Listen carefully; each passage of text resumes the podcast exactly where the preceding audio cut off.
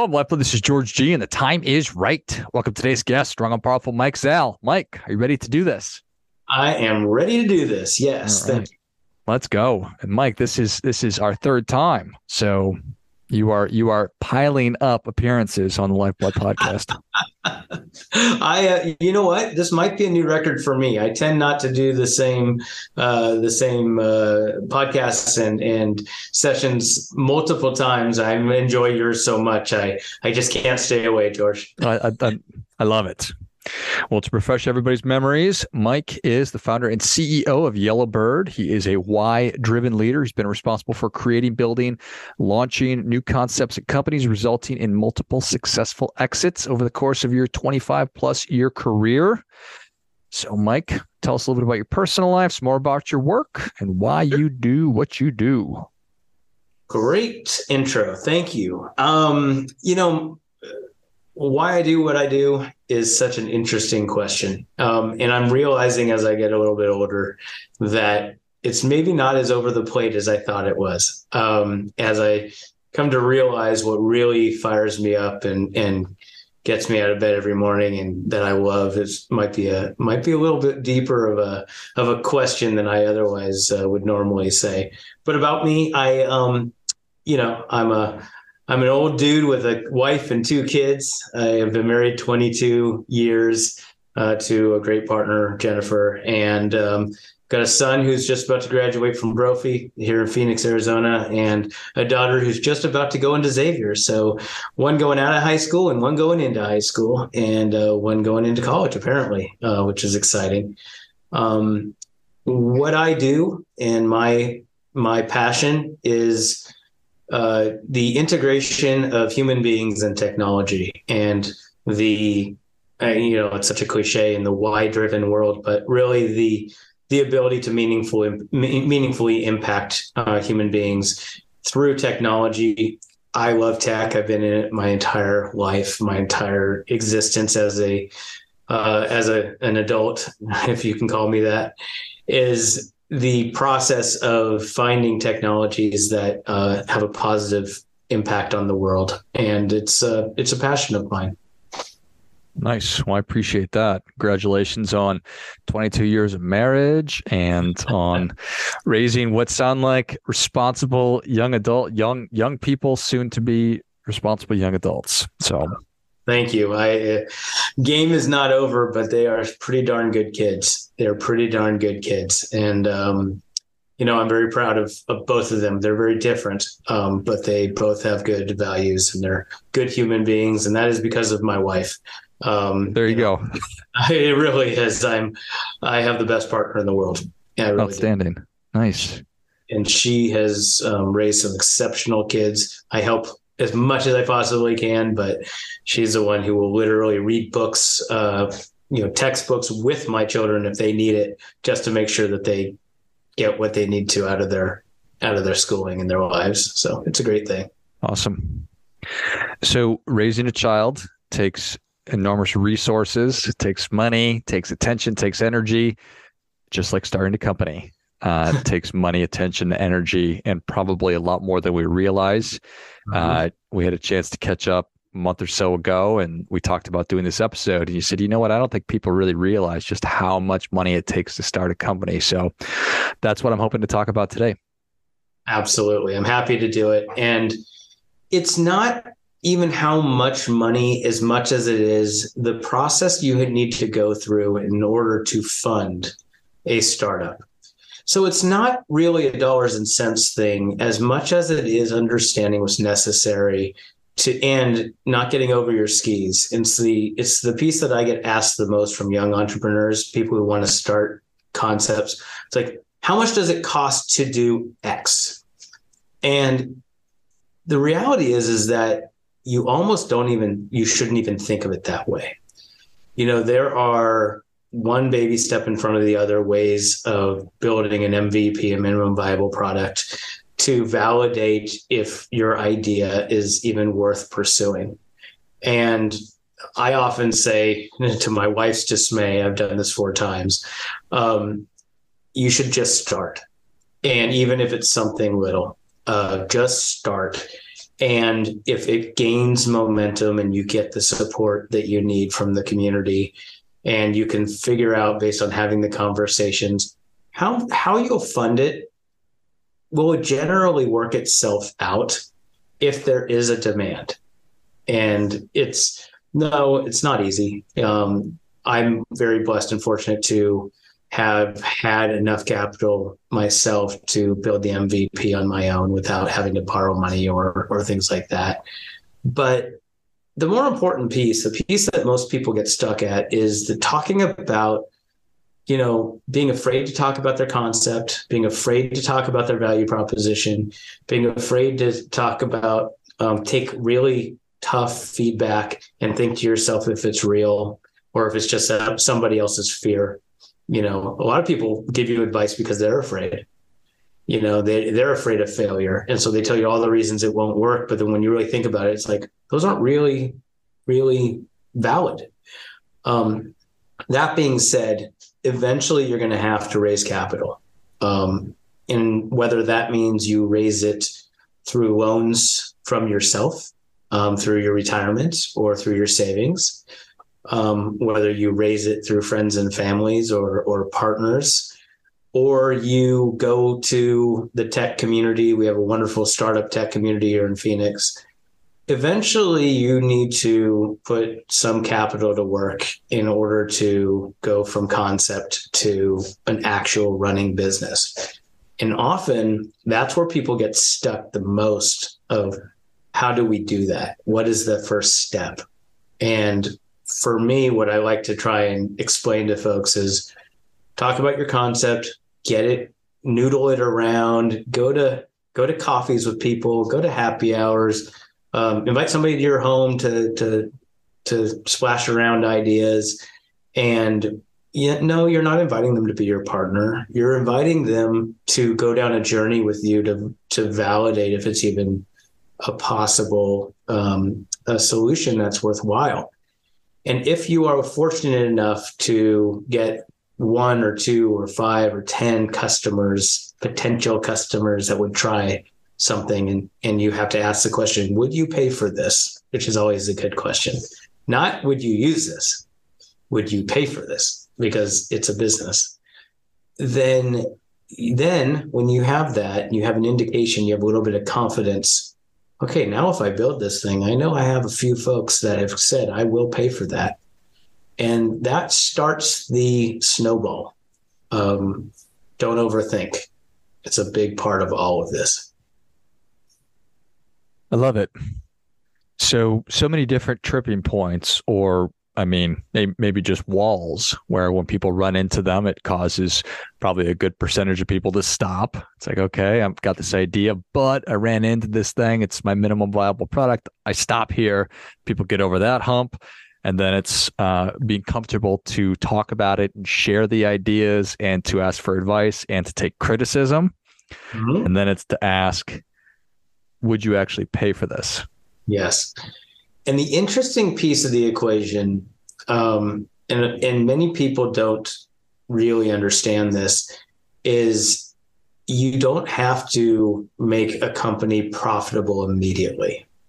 And so they get overwhelmed by the concept of, um, wow, this is going to burn, this is going to burn some capital, this is going to burn some money. And you know, I'm going to be losing money for six months or a year or three years or five years or whoever. I mean, depending upon what the business is. Now, obviously, if it's three or five years, I think you're you're going to be in some trouble if you don't have a have a plan around that. Um, but my company's we built it with the intent of losing money for three years.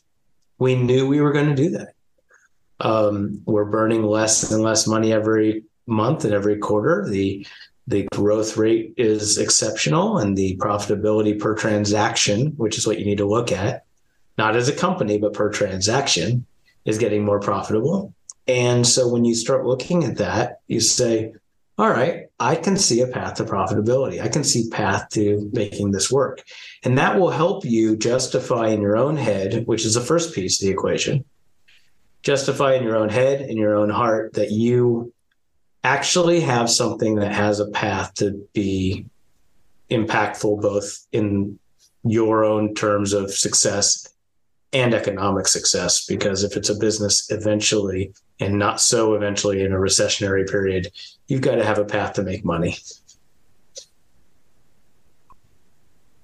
So with with earlier um, companies that, that that you've been involved with this is which uh, iteration of of your entrepreneurial journey is is yellowbird so I have been involved as an operating partner and owner in um, in two companies. I have been a founder and operator in two other companies, and um, and then I have been an investor and a board member in one company, um, and that excludes my other investments in other companies. Um, so I've got five or six, uh, you know, swings at, at bats.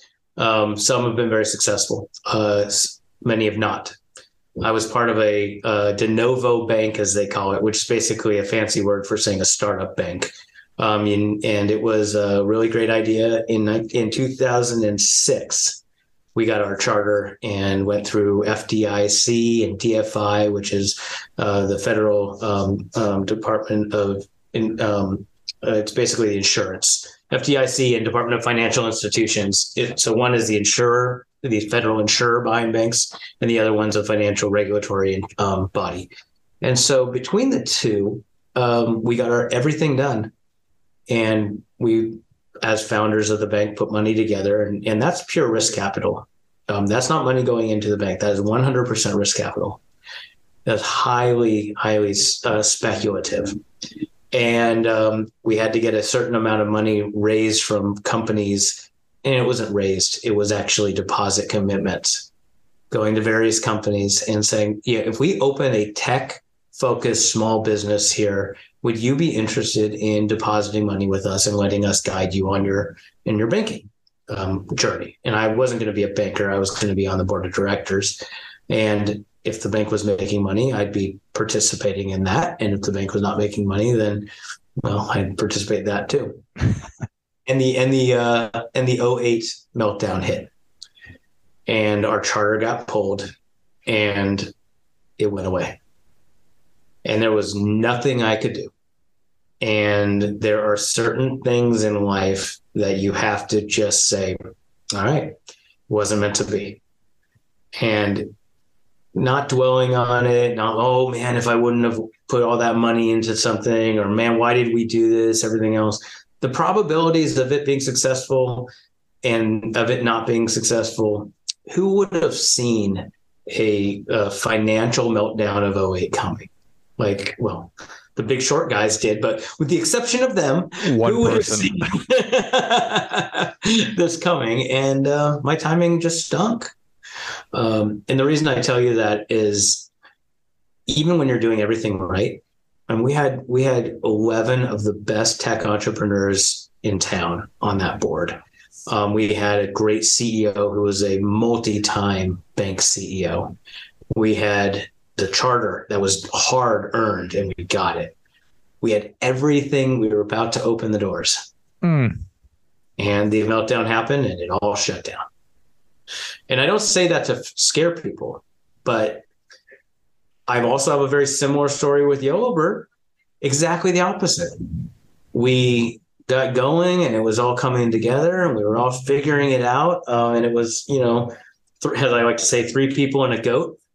And, you know, we had a minimum viable product and we were, you know, we talked to 100 customers that might be able to use our service and we talked to 100 professionals that might be willing to sign up on our service to be matched together and in that circumstance we kind of caught lightning in a bottle and um, and it worked and and then it didn't and then it worked again and then it didn't and because that's how startups are. You know, you're like, oh my God, that was a great month. Oh no, that wasn't a good month. Oh wow, that was a great month. It's like, and you go, what's going on different this month than this month? And you're trying to figure out what, why did we get these big orders here and then they all stopped? And why did this customer love us and the same customer in the same profile didn't love us for some reason?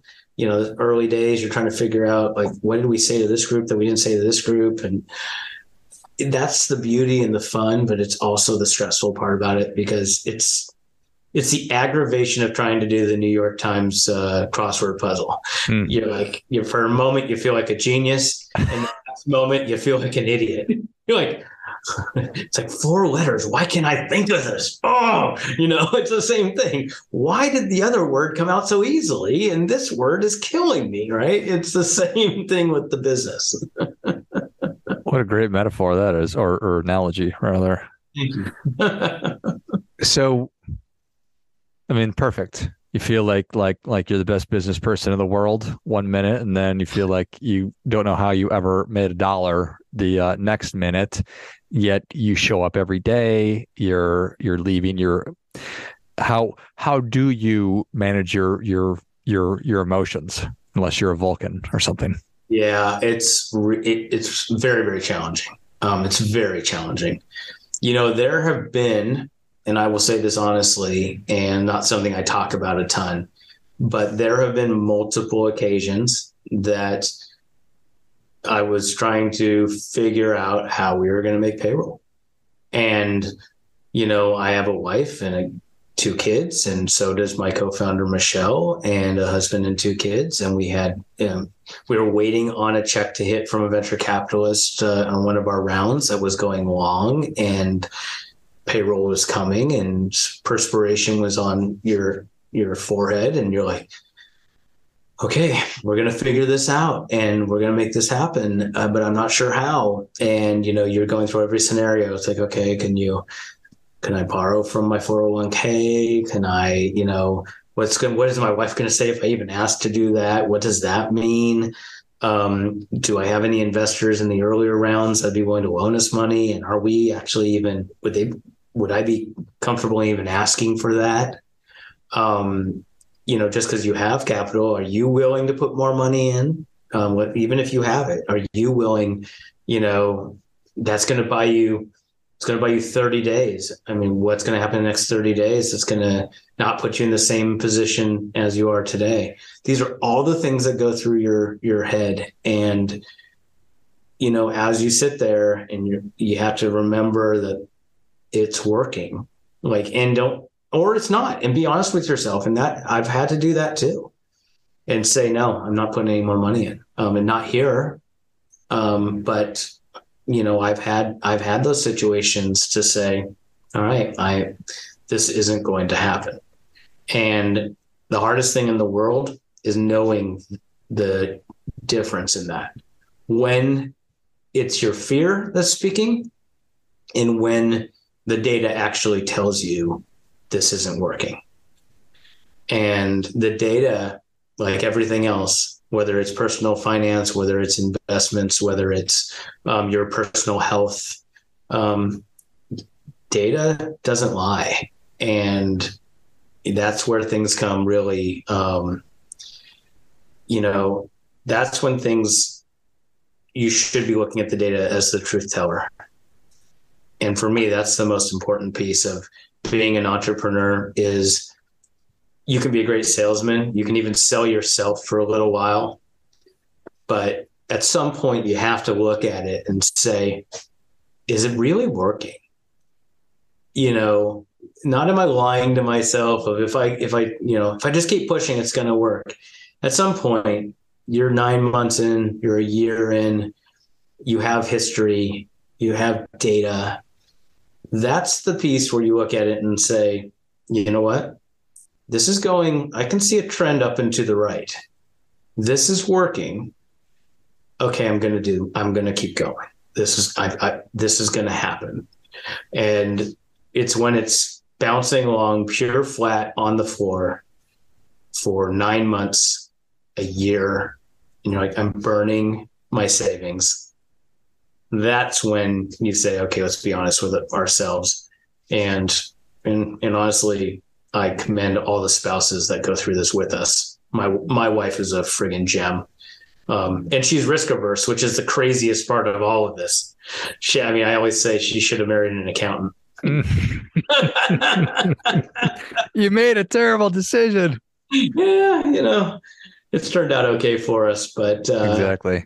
Exactly. Game ain't over. We'll see, but so far so good. so far so good. Exactly. Exactly. Fear versus data. Yeah.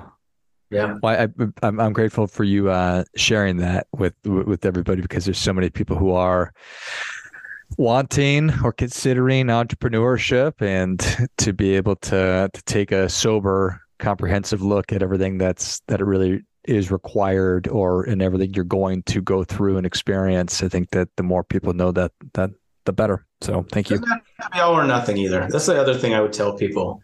You don't have to quit your job and drop everything and give your entire life and soul to a concept that may or may not pan out yet. You can stay gainfully employed. I, I know a guy in town here who's got a million and a half dollar business and you know that's you know that means that he's doing a hundred thousand dollars plus a month and in in gross revenue not not profit but in just gross revenue and he's got a job and he's you know, he's figured out how he wakes up very early in the morning. He outsources a whole bunch of stuff. He checks in on people that are doing things for him during the day while he's doing his normal job. There will become a time where it becomes obvious that in order to get to the next level, you have to do it full time. You'll be surprised how long you could go. You know, it's it's you, people think, well, in order to show my commitment to this idea, I need to do this full time, and your stress level is it will become paralyzing if you do it too early. That makes sense. Well, Mike, thank you so much for coming back on. Where can people learn more about you and how can they engage? So I would love for people to um, link in with me on LinkedIn. It's michael.zalle, Z-A-L-L-E. Um, GoYellowbird.com is our is our company, and we are a two-sided marketplace for environmental health and safety. So safety people, anything involving in safety, we we've got you covered on our platform. And um, if anybody wants to link in with me, I would love. I, I'm I'm an open connector. Um, I get more than enough pitches, so don't link in with me if you just want to pitch me things. But if you really want to build a relationship and a connection, I'm I'm happy to connect with you on LinkedIn. Excellent. If you enjoyed as much as I did, show Mike your appreciation and share today's show with a friend who also appreciates good ideas. Find Michael on LinkedIn. It's Michael Zalle. It's Z A L L E. And then check out his work at goyellowbird.com. All things environmental safety and just if you are a safety professional or if you have a company where there's people, check it out and find out if there's an opportunity to uh, to work together. Thanks again, Mike. Thank you so much. This was fun. And until next time, remember do your part by doing your best.